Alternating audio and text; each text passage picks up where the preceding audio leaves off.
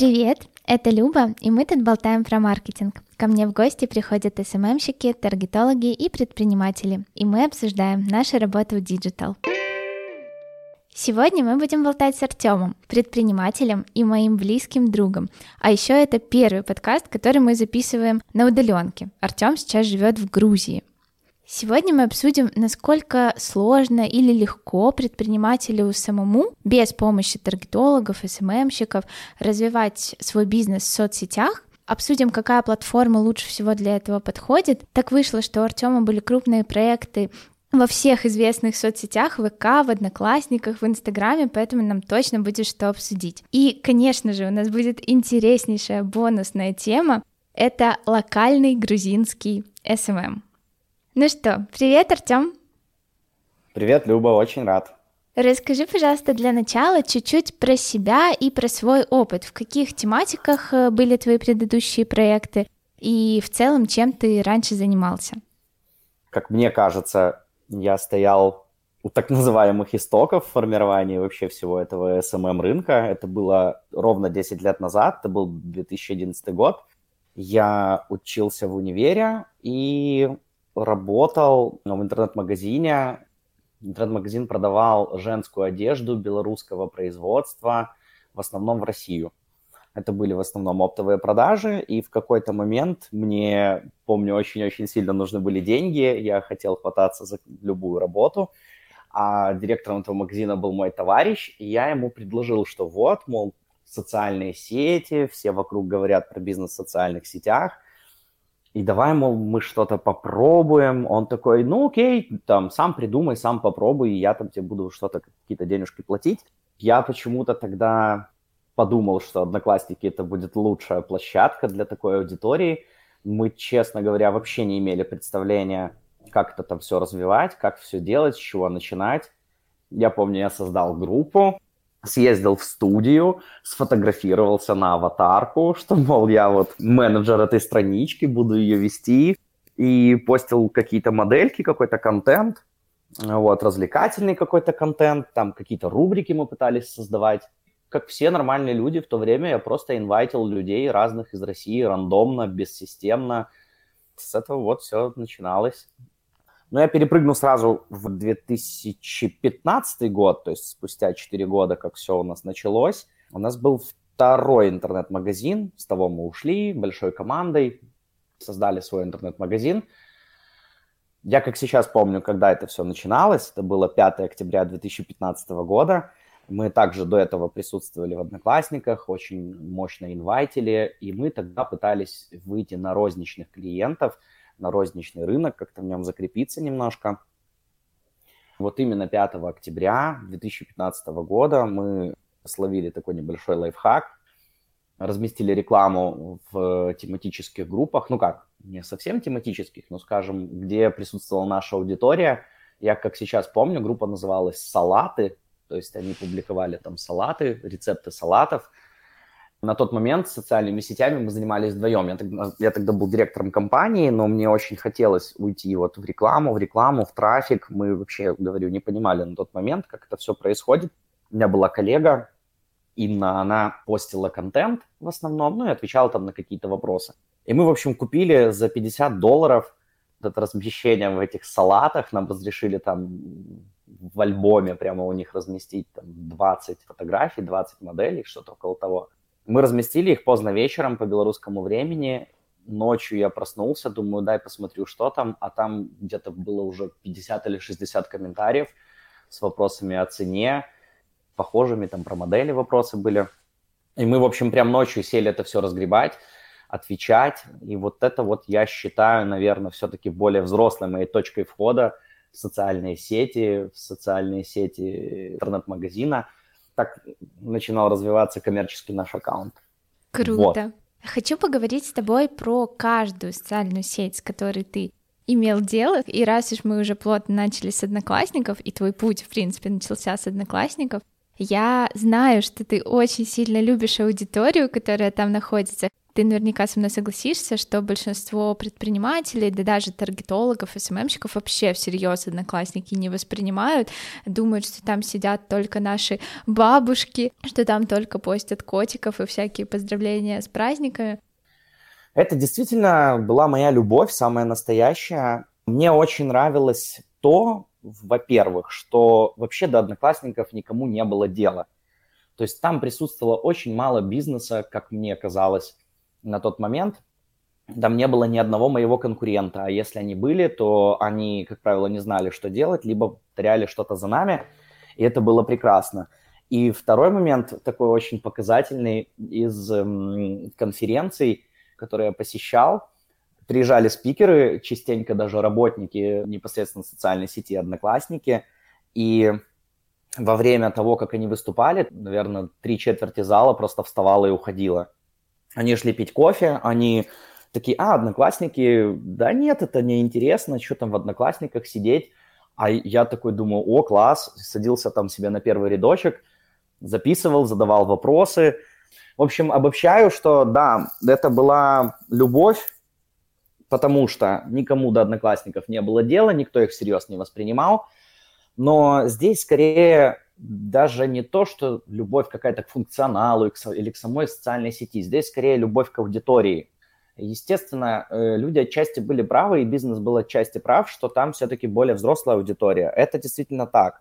И поскольку у нас была аудитория на тридцать восемь семьдесят, ну, естественно, в тот момент они все были там, вся эта аудитория активно начинала присутствовать в социальных сетях, изучать, общаться. Это было действительно классно. Расскажи, пожалуйста, еще, какие есть у этой соцсети особенности? Я, наверное, подчеркну все-таки не особенность социальной сети, а особенность аудитории. То есть наша аудитория была, вот как я сказал, женщины тридцать восемь семьдесят, они были разбросаны абсолютно по всей России. И скажем так, что проблем с коммуникацией, вот именно с продажами, с общением с этими людьми, с нашими потенциальными клиентами и реальными клиентами, мы каких-то трудностей особых не испытывали, потому что до этого мы уже учились как-то с ними общаться, как, не знаю, как, как с тетей, с родной. То есть, ну, так аккуратненько, с какими-то такими оборотами, фразами, довольно простыми, но очень интеллигентно и по-доброму. И они в ответ, естественно, общались с нами также. У нас было очень много кейсов, когда там были какие-то, допустим, проблемы, и они залетали к нам с проблемами, с каким-то даже хейтом. И мы как-то так оп-оп-оп аккуратно решали их проблемы, они сразу добрели, и потом, да, действительно, писали нам стихи, писали нам классные отзывы, присылали нам разные картинки, поздравляли нас с днем рождения магазина, присылали нам подарки. То есть вот это было такое прям, ну, такой интересный опыт. Трудности, с которыми мы столкнулись уже потом в процессе, ну, естественно, вот эти вот размещения в альбомах, это был лайфхак, это был такой инструмент, который мы понимали, что он не сможет долго жить. У нас не было большого понимания трафика на тот момент, но было понимание контента и коммуникации с этими людьми. Позже я изобрету там свою формулу, про нее чуть позже расскажу, она очень простая, но не все до сих пор ее почему-то понимают. В общем, нам надо было работать с трафиком, и один из моих партнеров, он решил прокачаться в таргете. Вот. Тогда не было таких вот, такого прям количества огромного всяких курсов, было непонятно их качество.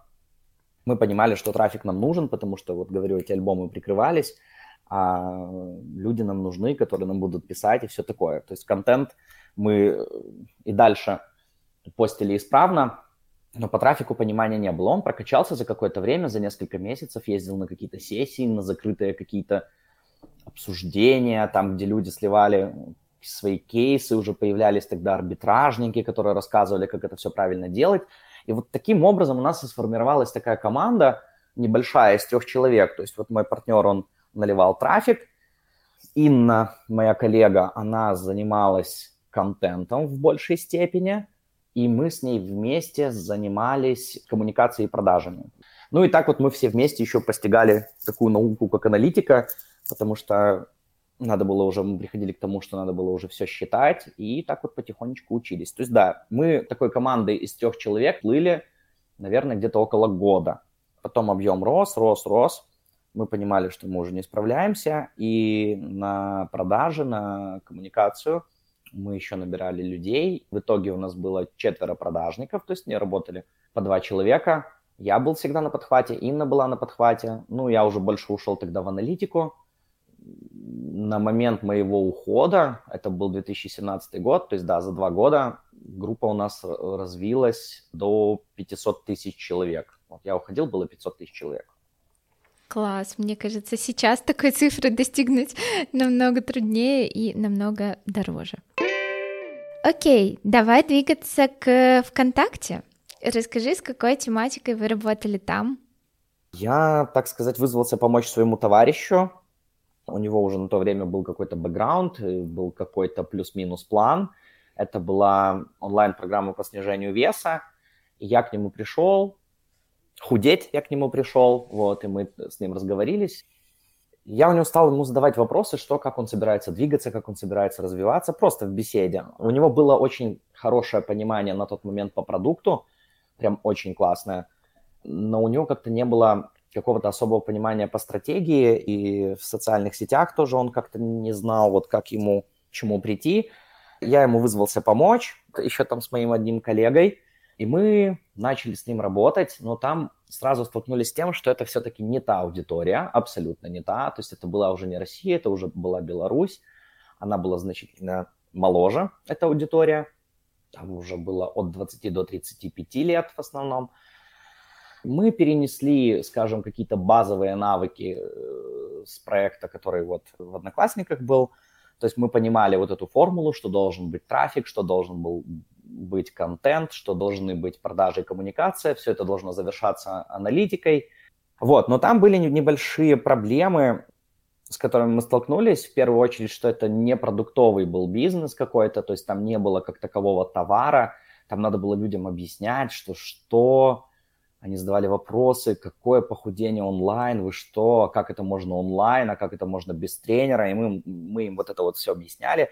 Очень долго мы формировали стилистику общения с этими людьми. Нам пришлось также разобраться в таргете, потому что сам интерфейс немножко отличается. Ну, ну и вообще, кто в теме, все, кто занимается таргетом, трафиком, они понимают, что это разные площадки. Вот мы как-то подучились быстренько. Да, мне кажется, что это так. Я еще работала на тот момент на коммуникации, если я не ошибаюсь, или уже занималась рекламой. Да, мы не справлялись с продажами, и это была конференция или что, и мы с тобой там познакомились. Вот так вот мы с тобой начали работать. Да, ты помогала нам в продажах, в коммуникации. Еще был классный момент, интересный, скажем так, что у нас был ограниченный бюджет. То есть мы не могли там тратить прям много, прям вот сколько хотели. Мы знали уже, сколько нам должен стоить этот клиент. И нам бюджета хватало только там условно на три-четыре часа от, вот, откру, открутки рекламы. И я помню, что мы специально садились работать только вечером, около шести-семи вечера, когда там все приходят с работы, лезут в ВКонтакте на то время. И мы включали тогда активно рекламу, получали какие-то заявки, вопросы. Там была схема такая, что мы им объясняли про программу, продавали, а потом брали у них номер телефона и, и там уже передавали дальше. Там уже отдел продаж был, который их обзванивал и уже непосредственно конвертировал в оплату. Вот так вот мы по три-четыре часа в день вечерком, я, ты и наш коллега, заливали трафик и садились, отвечали на эти комментарии, отвечали на личные сообщения. Таким образом генерировали продажи. Еще... Я бы хотел отметить, не знаю, может, не полностью уверен, что это применимо и сегодня, но на то время это было действительно так, что социальные сети, почему они мне вообще очень сильно нравились, потому что ты получаешь действительно мгновенный эффект. Ты заливаешь трафик, через пять, семь, десять, двадцать минут тебе прилетает какая-то заявка, человек, как правило, онлайн, если он там поставил плюс или задал какой-то вопрос, ты его подхватываешь. Еще через полчаса ты уже можешь сделать продажу. И вот это вот было действительно просто прекрасно. И в одежде, и в этой онлайн-программе у нас было такое, что какой-то день условный, как дела? Ну, все как-то не очень. Ну, давай еще попробуем сегодня что-то сделать. Ну, давай, и мы там вот просто резко закатываем рукава, включаем компы, заливаем быстро трафик какой-то, получаем заявки, оп-оп-оп, и добиваем день до нужного плана продаж, и вот это было действительно замечательно. То есть эта игра была вообще очень такая быстрая, короткая, дерзкая где-то. Это прям очень меня заводило, это очень нам нравилось, что ты не должен месяцами греть клиента, звонить, спрашивать, как у него дела, вот это вот вся эта би ту би-шная тема, которая мне вообще на самом деле не близка. А вот именно моментальный эффект, это было прям вау, прям круто, это прям действительно вскружило мне на тот момент голову, и мне это очень нравилось. Я очень скучаю по тем временам, потому что я действительно помню, как мы просто включали рекламу, и через действительно там меньше десяти минут, окей, мы получали первое обращение. Сейчас, конечно, к сожалению, так не работает, потому что конкуренция, ну, прям супер большая, да, но все равно это, ты правильно сказал, это очень быстрый эффект, возможно, не в таком объеме уже за такой бюджет, но все равно соцсети — это круто, я тебя поддерживаю, это вообще максимально приятный инструмент. Хорошо, с ВК понятно, давай к самому интересному, Инстаграм. Расскажи про свой проект в этой соцсети и как вы с ним вообще работали. Всеми любимый Инстаграм. Мы уже потихонечку с тобой переходим к настоящему времени, да. Значит, первое знакомство с Инстаграм у меня было тоже на проекте вот этого вот онлайн-похудения, потому что в какой-то момент мы стали понимать, что ВКонтакте почему-то там стало меньше заявок, меньше людей, то есть я пытался найти какие-то исследования, что там по аудитории, куда она. Ну, опять же, там не надо было сильно углубляться, все-таки тренды были понятны, и все про них говорили. И вот так вот год мы плотно отработали ВКонтакте, и потом стали потихонечку уже заходить в Инстаграм. То есть это было вот такое вот мое первое знакомство с Инстаграмом. Там я в большей степени уже отвечал, наверное, все-таки за трафик. И здесь я уже столкнулся с такой большей трудностью именно по механике. Ты знаешь, как я на сегодняшний день не очень сильно люблю трафик, вот именно как инструмент. Вот именно прям вот сидеть и ручками заливать трафик. Вот я прям не люблю, и вот в какой-то момент именно в этом проекте я понял, что я не люблю, я не хочу этим заниматься. То есть мне все-таки, наверное, ближе аналитика, стратегия, даже те же продажи все равно мне ближе, чем трафик. Но как бы выбора у меня на тот момент особого не было. Уже через какое-то время ты уже была тоже таким довольно прокачанным специалистом, уже даже я не особо качался в этой теме, а вот ты, помню, в какой-то момент мы все поняли, что ты, ну, вообще прям в полном порядке. Большую часть именно инструментария уже вела ты. Инстаграм. Первая трудность, с которой я столкнулся, то, что отличался сам, сам инструментарий отличался, кабинет отличался, вот эти все там ставки, стратегии, си ти ар, вот цены.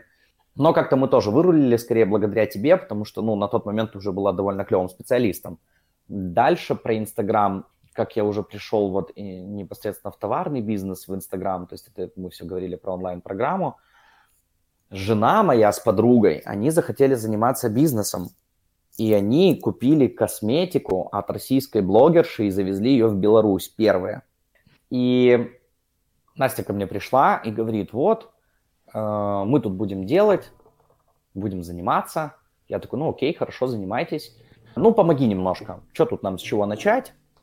Это было начало две тысячи девятнадцатого года, то есть уже не так давно, но рынок вообще рекламы в Инстаграм в Беларуси еще на тот момент, мне кажется, он еще формировался, он еще не был точно сформирован или как-то чем-то конкретным обусловлен. Я помню, что тогда вот начинали наши белорусские блогеры, они еще были тогда не супер крупные, скорее малые, средние, но у них была очень лояльная, очень кайфовая аудитория. И в какой-то момент мы такие, о, гоу к блогерам. Мы пошли к блогерам, в общем, косметика, все так это красивенько, эти бирюзовые баночки, все классно. Они как-то так без проблем нас брали на рекламу. Даже в основном это был бартер, либо бартеры, какие-то там копейки, что-то там в пределах там, десять-пятнадцать долларов. Ну, вообще какие-то смешные деньги. И от них приходили прям люди тысячами. Мы потом еще подумали, что классно иметь какой-то оффер, какое-то предложение для этих людей, которые придут от блогеров. И тогда мы еще внедрили механику розыгрышей. То есть мы делали какие-то простые розыгрыши такие, что там отметь человека, такое самая-самая простая, самая примитивная механика. И в это время мы еще также покупали вот рекламу у блогеров. Блогеры рекламировали, показывали, там намазывались, потом в конце говорили, что вот, еще тут проходит розыгрыш, заходите, подписывайтесь, участвуйте. И это прям очень классно работало. Первые десять тысяч мы получили где-то через две недели буквально вот такой вот плотной работы. То есть это было тоже прям вау. На этом мы не остановились, каких-то еще там розыгрышей поделали, тоже уже включали трафик. Но поскольку бренд был новый, было очень много вопросов, очень много было лидов, вот входящих каких-то заявок, но было мало продаж. То есть они просто знакомились с брендом, они задавали вопросы, им было непонятно, а как и что, что за производитель. На тот момент этого блогера российского, московскую эту дамочку, ее не очень сильно как бы знали в Беларуси. То есть в России, конечно, у них другая была история. И мы это все дело развивали, развивали несколько месяцев. Аккаунт вырос что-то там двадцать пять тысяч, что-то такое. И все эти наши труды, когда мы просто, можно сказать, впустую отвечали на их вопросы, они не прошли, слава богу, даром. Спустя три-четыре недели, по-моему, я там пытался посчитать, после того, как нам человек приходил, задавал много вопросов, потом уходил, говорил, да, я подумаю, окей. И спустя где-то три-четыре недели они уже начинали у нас покупать. Это было прям тоже очень интересно. Мы смотрели, поднимали истории переписок, что вот как они заходят, какие вопросы задают, как это все работает, пытались в этом всем разобраться. Это была такая тоже довольно краткосрочная история, потому что белорусские блогеры, они стали тоже там стремительно расти, реклама у них стала дорожать. Честно говоря, качество их стало немножечко, так скажем, ухудшаться. И еще те, кто вообще изначально были покрупнее, они пошли, им стало мало, видимо, белорусского рынка, они пошли в Россию, участвовать в российских гивах, наливать себе российскую аудиторию, чтобы рекламировать также еще российские товары, бренды. Там у них было больше поля для деятельности, и ну, нам это было абсолютно неинтересно, потому что нам была интересна только сто процентов белорусская аудитория. Вот, там российский рынок был поделен, нам туда нельзя было. И поэтому вот как-то эта история с блогерами, она так закончилась где-то, наверное, через месяца два. То есть где-то два-три месяца мы так вот плотно с ними поработали. И мы такие, окей, не стали унывать и просто вернулись к своей обычной формуле. Трафик, контент, продажи и аналитика. Вот. На тот момент, слава богу, уже по трафику хватало какой-то экспертности, и инструмент уже знали лучше. Мы стали заливать трафик, и поскольку, наверное, товар и продукт был новый и интересный, то есть мы тоже получали моментально какие-то отклики, какие-то заявки. Ну и дальше по вороночке там их конвертировали в продажи, все это дело анализировали. История с интернет-магазином этим э, косметики, она длится до сих пор, немножко, правда, в другом виде. Мы когда приняли решение, что будем переезжать, мы решили, что магазин мы продадим. И по итогу мы его продали нашим друзьям. Они очень хотели начать заниматься каким-то бизнесом, а они вообще не из бизнеса. Не очень сильно нам хотелось именно им его продавать, потому что мы понимали, что на нас будет висеть какая-то ответственность, чтобы их всему обучить. В общем-то, магазин мы им продали, сами уехали, прошло какое-то время. Мы их курировали все это время, обучали. Немножко у них не получилось все это как-то развить, хотя бы в те цифры или добиться около того результата, который у нас был. Мы включились, это уже вот сейчас было в июне, сейчас уже что, сентябрь, три месяца назад. Вот, мы включились, немножко его подвытянули, но мы сейчас тоже столкнулись с какими-то проблемами. Пока не могу точно объяснить, чем они обусловлены. Может, трудностями на белорусском рынке, в принципе, или как-то, может, тренд немножко товара этого уходит, этого продукта непосредственно. Ну, в общем, сейчас вот опять мы стоим на перекрестке и думаем, что нам с этим всем делать, как нам дальше поступить с этим инстамагазином. Да, сейчас стабильность — это редко в каком проекте встретишь, чтобы всегда все было классно. Желаю вам разобраться поскорее. Да, спасибо. Хорошо. Смотри, мы обсудили все основные проекты, и теперь у меня есть два главных вопроса. Первый — это как, по-твоему, какая все-таки из вот этих трех соцсетей, с которыми у тебя были какие-то делишки, максимально простая, дружелюбная для предпринимателей, чтобы вот зайти в нее без каких-то огромных команд, трафик и эс эм эм-специалистов, вот в которой сам предприниматель может легко разобраться и начать свой бизнес? По большому счету, общая механика, то есть она везде одинаковая. То есть я всю жизнь работал вот по своей вот этой формуле: трафик, контент, продажа, аналитика. Дальше идет, ты только подстраиваешься под свою аудиторию. Наверное, я бы вот так вот бы это сказал. То есть сказать, что с какой-то определенной социальной сетью у меня были какие-то суперблизкие отношения или наоборот какие-то супермощные трудности, которые мы не знали, как преодолеть, нет. Ну, естественно, к одноклассникам только отношение немножко теплее, потому что это был прям вау, взрыв, и это было что-то новое, это было на тот момент вообще прям классные результаты. Но в целом надо все-таки лезть туда, где есть аудитория. Ничего нового не скажу. То есть твоя аудитория в этой социальной сети, иди туда. Твоя аудитория в этой социальной сети, иди туда. Насколько я даже сейчас знаю, вот эта вот аудитория магазинов с одеждой, где мы начинали с одноклассников, они сейчас прекрасно все тоже перекочевали в Инстаграм, и там у них довольно мощные магазины, и они классно работают. Я не то чтобы прям сильно в теме, но пробежался перед нашим подкастом, посмотрел. Действительно, они там развиваются, они запускают там рекламу, там тоже есть вот эта вот аудитория постарше. Поэтому где твоя аудитория, туда и иди. Поняла. И мой второй вопрос. Как ты считаешь, обязательно ли предпринимателю, который начинает какой-то свой проект новый, сразу нанимать каких-то специалистов сторонних? Или все-таки реально, вот как вы, взять и самим разобраться с этой суперклассной формулой, про которую ты говоришь? Или, может быть, здесь есть какие-то нюансы? В первую очередь надо, наверное, смотреть на свои сильные стороны. Может быть, мы были бы и рады где-то поучиться или кого-то привлечь на тот момент, но как-то мы даже вот не знали, как нам найти вот этих специалистов, а те, которые были, они стоили очень дорого. То есть если ты умеешь какой-то инструмент, если ты умеешь продавать, грамотно писать, грамотно формулировать свои мысли и отвечать на вопросы, чтобы твоим потенциальным и реальным клиентам было все понятно, окей, хотя бы возьми на себя там кусочек продаж. Если ты умеешь с контентом работать, супер, ну, то есть какую-то ты позицию можешь закрыть. Ну и так далее, там, если с трафиком, пожалуйста, веди трафик.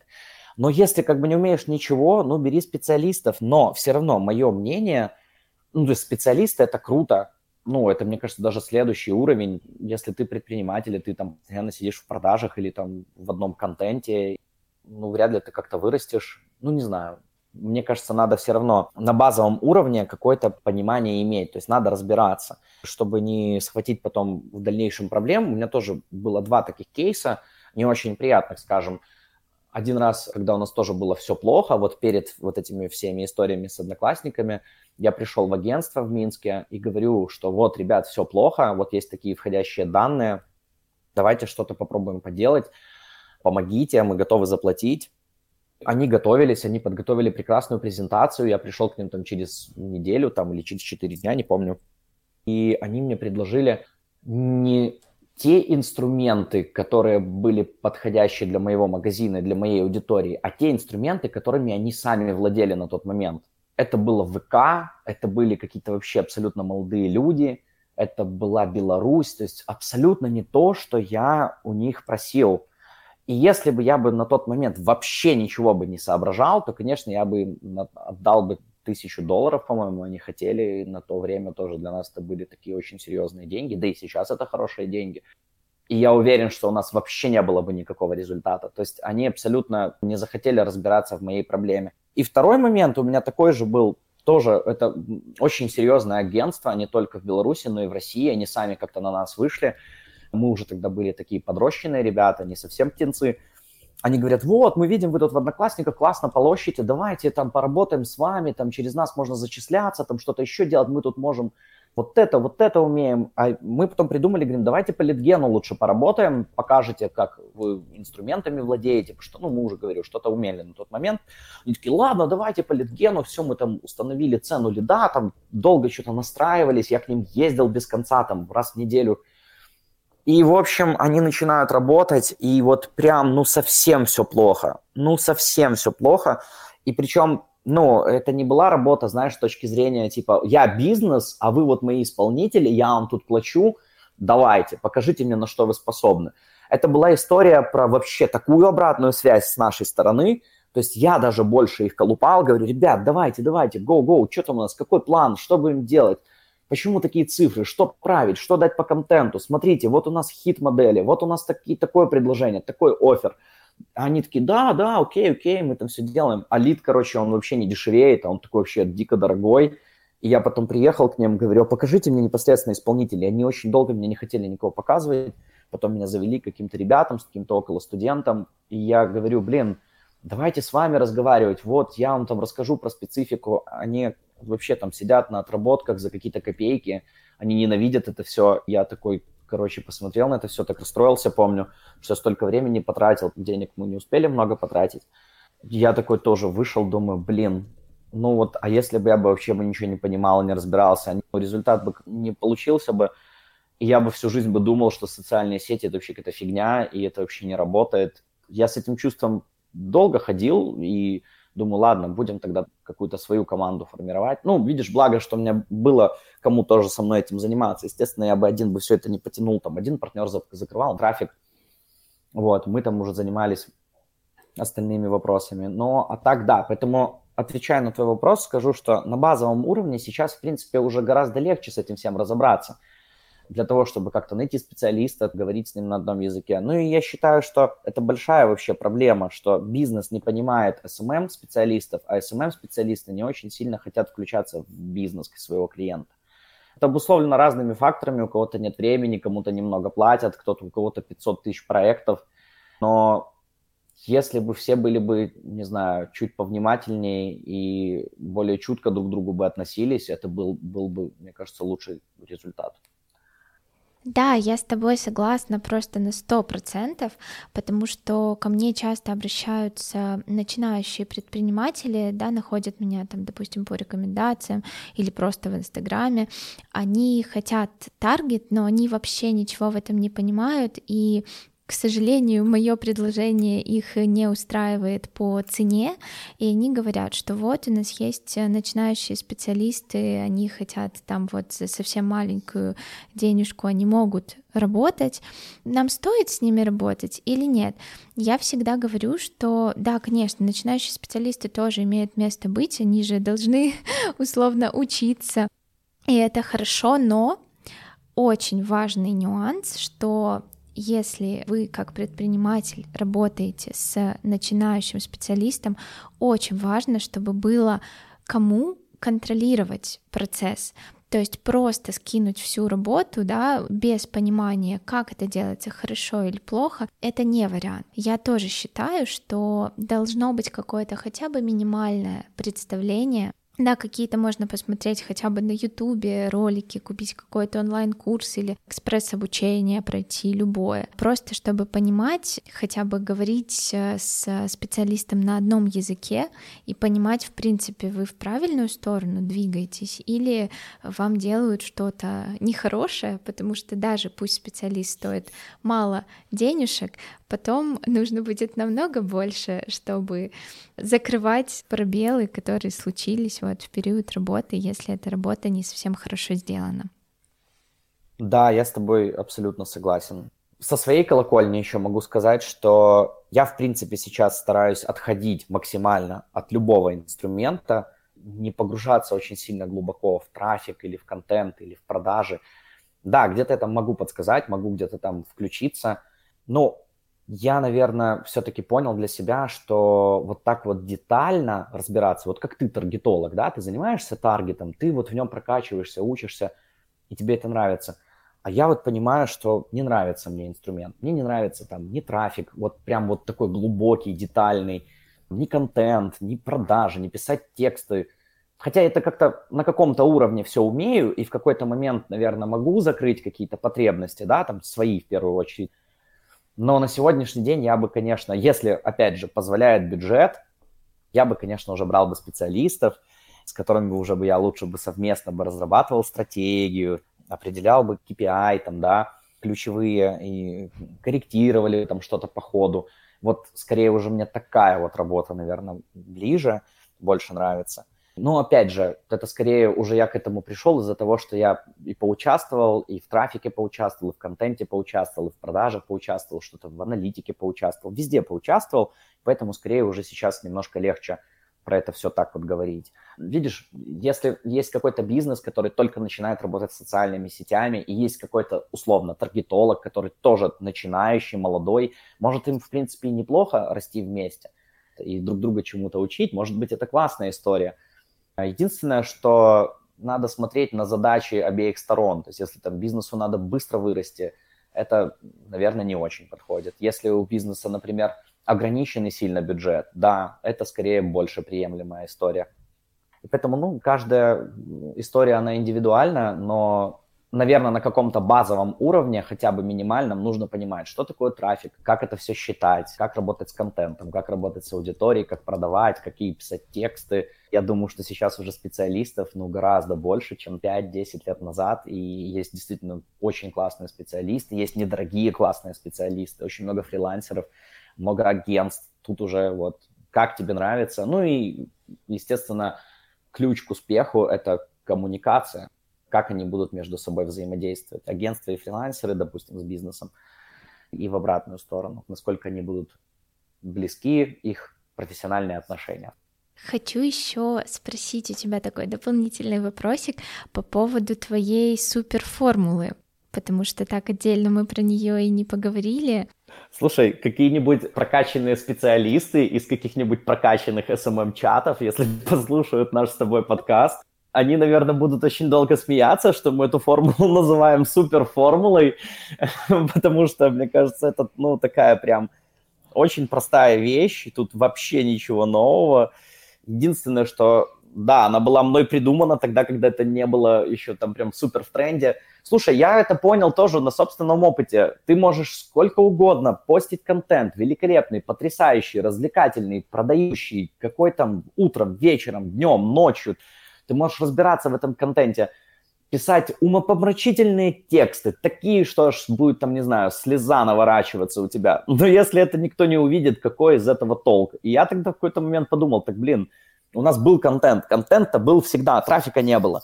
Вот это мы, скажем так, удивились, мягко говоря, когда на этот весь наш контент на то время, который мы уже там постили несколько лет, пришел трафик. Ты представляешь, что это было? Ну, то есть вот они, эти люди, вот это тысячи человек, из них там сто, которые задали вопросы, и мы такие, вау, наконец-то, это все не зря, они все это видят, им это интересно, вот. И поэтому изначально трафик, потом для того, чтобы кто-то увидел твой контент, ты должен привести трафик. Правильно? Правильно. Если ты нальешь трафика супер классного, ты придешь вот к Любе вести таргет условно, она тебе нальет, пожалуйста, у тебя пустая страница или там последний пост восьмого января там, две тысячи девятнадцатого года, ты просто сольешь свои бабки, сольешь бюджет и все такое. Дальше третья составляющая продажи, коммуникация, если они к тебе придут, начнут тебе задавать вопросы, а ты такой не на связи или там забываешь зайти, забываешь ответить. Мне кажется, уже сейчас все как-то повнимательнее стали, уже и си ар эм-систем много разных, и система оповещения, в телегу будут твои приходить комментарии и сообщения. Поэтому ты должен следить за этими продажами, ты должен как-то выверять, как с ними общаться и как им продавать. Ну и четвертая история, аналитика. Ты же должен это как-то все проанализировать, ты должен посмотреть вообще, сколько тебе стоит подписчик, клиент, продажа и вот эти вот все основные показатели. И потом на основании вот этих аналитических цифр ты просто дальше заново заливаешь контент. Она цикличная, эта формула, то есть это все идет по кругу. Поэтому без одного не могут жить остальные три. Вот и все, вот и вся формула. Я все равно считаю, что все гениальное просто, и эта формула, она прям, прям хороша. Окей, давай перейдем с тобой к бонусной теме — грузинский эс эм эм. и в целом грузинский диджитал. Я расскажу со своей стороны, что меня максимально поразило. Мы собирались в Грузию этим летом, и мы как раз ехали к тебе на день рождения, и нужно было достать Алису, Яндекс-станцию, чтобы тебе подарить. Я просто была уверена, что, ну, конечно же, ее можно купить в интернет-магазине в Грузии. Как это нельзя? Ладно, хорошо, там как бы не совсем много русскоязычных, возможно, в этом была бы проблема. Но нет, на самом деле там просто нету интернет-магазинов, там нету маркетплейсов, там нету чего-то типа нашего онлайнера и так далее, то есть там просто ничего такого. И что еще необычнее, потом, когда мы приехали, мы гуляли с гидом, и нам понравились его духи, мы спросили: ой, это какой-то известный магазин, возможно, здесь местные духи. Он такой: нет, мне жена заказывает в группе в Фейсбуке, она вообще все заказывает в группу в Фейсбуке. И мы такие: вау, в группах в Фейсбуке, мне кажется, у нас в Беларуси вообще никто ничего не покупает в группах в Фейсбуке, из-за этого становится еще интереснее. Расскажи, пожалуйста, свое мнение, как человек, который уже там довольно долго находится, живет, у которого много знакомых из местных, что вообще творится в Грузии с диджитал? Да, эта тема очень интересная, так сказать, и у меня действительно есть несколько кейсов на этот счет. Первый раз я с этим столкнулся, еще сидя в Беларуси. Мой друг, он уже жил в Грузии, я решил сделать ему подарок на Новый год. Я хотел купить ему тостер, он очень любит тосты. В общем, я полез, стал искать. Тут немножко, конечно, ты не права, совсем чуть-чуть, то есть интернет-магазины есть, да, вот, допустим, техника, да, бытовая техника, ну что может быть проще? Ну, я вот нашел в Грузии, например, два больших интернет-магазина. Естественно, никакого интерфейса на русском языке там не будет. Хорошо, что есть English. И, в общем, я столкнулся, короче, началось. Нет наложенного платежа. Потом доставка от трех и до двенадцати дней. И это причем Тбилиси, это столица. Потом ты не можешь сделать заказ, если у тебя нет грузинского вот этого вот паспорта ай ди. То есть, ну, естественно, которого у меня нет. Короче, мне пришлось дергать жену моего друга, объяснять ей ситуацию, искать какую-то грузинскую карту, потому что что-то там наши карты, тем, что-то у них не проходили. Кто-то мне платил. В общем, там я сделал заказ, условно, двадцать пятого декабря, и они ему привезли, ну вот мне повезло, они ему привезли тридцать первого в восемь вечера. Он еще там был на работе тридцать первого, пришел домой, через час пришел курьер, принес ему тостер. Я такой: о, типа, класс. Ну, вот мне просто повезло. Это был первый кейс, мне так было очень прям как-то интересно и непонятно. Второй кейс тоже очень интересный, он касается моей жены. Она собралась здесь сделать маникюр, и она такая: ну, типа, что может быть проще маникюр? Типа, стала искать везде, в интернете, в Инстаграме. Она реально ничего не могла найти. Она переводила слово «маникюр» на грузинский язык и вбивала его, там какие-то, типа, условно желтые страницы, какие-то там у них журналы с какими-то контактами, ты туда там, там веб-сайты указаны, ну, у этих студий маникюра, ты переходишь, там страница четыреста четыре, короче, если сайт работает, перевод на английский кривой, короче, ничего не понятно, записаться невозможно. И она просто пошла, приехала в центр города, пошла просто по главному проспекту, стала там что-то заходить в какие-то эти бьюти-студии, спрашивать, там, что маникюр делаете, может. Таким образом нашла там себе маникюр. Это вот был второй кейс. И здесь, что я могу сказать? Ну, да, здесь немножко специфическая вот эта вся движуха. Во-первых, да, потому что не все сидят в Фейсбуке. Я, например, вообще не люблю Фейсбук. У меня есть профиль, так скажем, только для галочки. Я даже, может быть, к своему стыду, ну, я не очень даже разбираюсь в этой социальной сети. Я ее очень сильно не люблю. Она мне вот прям капец какая неудобная, вот, ну, не нравится. Не, не, не зашел я тогда в нее, когда это, наверное, было в тренде. Вообще интересно, это было когда-то в тренде в Беларуси или нет. Так они, да, все сидят на Фейсбуке. Даже вот я когда искал ребенку сад детский, тоже все на Фейсбуке, на Фейсбуке, на Фейсбуке. Но грузинский диджитал, слушай, на самом деле он есть. Он есть, это я могу тебе сказать по опыту, потому что за мной иногда ходит грузинская реклама. Вот, я сижу себе в Инстаграме уже полгода почти, и постоянно на грузинском языке мне прилетает там что-нибудь арендовать или что-то там купить. Но ее немного, то есть она такая, все равно мне русскоязычной рекламы прилетает гораздо больше. где-то соотношение, наверное, восемьдесят процентов русскоязычной, двадцать процентов грузиноязычной. Веб-сайты у них тоже не так сильно развиты, развит Facebook, но у меня все равно есть такое ощущение, что они так немножечко отстали в этом плане. Ну, опять же, специфика, своя движуха. То есть я сужу чисто по качеству местного контента и качеству рекламы, которая за мной ходит. Тут даже у меня уже появился там любимый бренд одежды местный. А, вот, да, исключение, скорее исключение из всех этих моих слов – это грузинские дизайнеры. То есть здесь очень много шьют одежды, молодежные в основном. Очень развита у них тема вообще грузинских дизайнеров, шоурумов. Вот эти товарищи классные. Они стильные, они в тренде, они ориентируются в первую очередь на Штаты, на Европу. У них такие прям вот съемки очень качественные, классные, видно. Такие у них э, очень интересная реклама, интересные офферы. Вот эти ребята классные. А по остальным пока вообще ничего сказать особо не могу, потому что, ну, вот прям даже вот ищу и найти не могу. Вот такой вот у меня опыт с грузинским эс эм эм. Мне кажется, очень интересно будет посмотреть, как это все будет развиваться и изменится ли что-то через пару лет. Я почему-то думаю, что сто процентов да. У нас же тоже когда-то не было магазинов в Инстаграме. Артём, спасибо огромное, что ты сегодня созвонился со мной из солнечной Грузии. Мне кажется, мы обсудили много всего и даже больше, чем планировали. Это круто. Спасибо большое, что дослушали до конца. Встретимся совсем скоро в новом выпуске.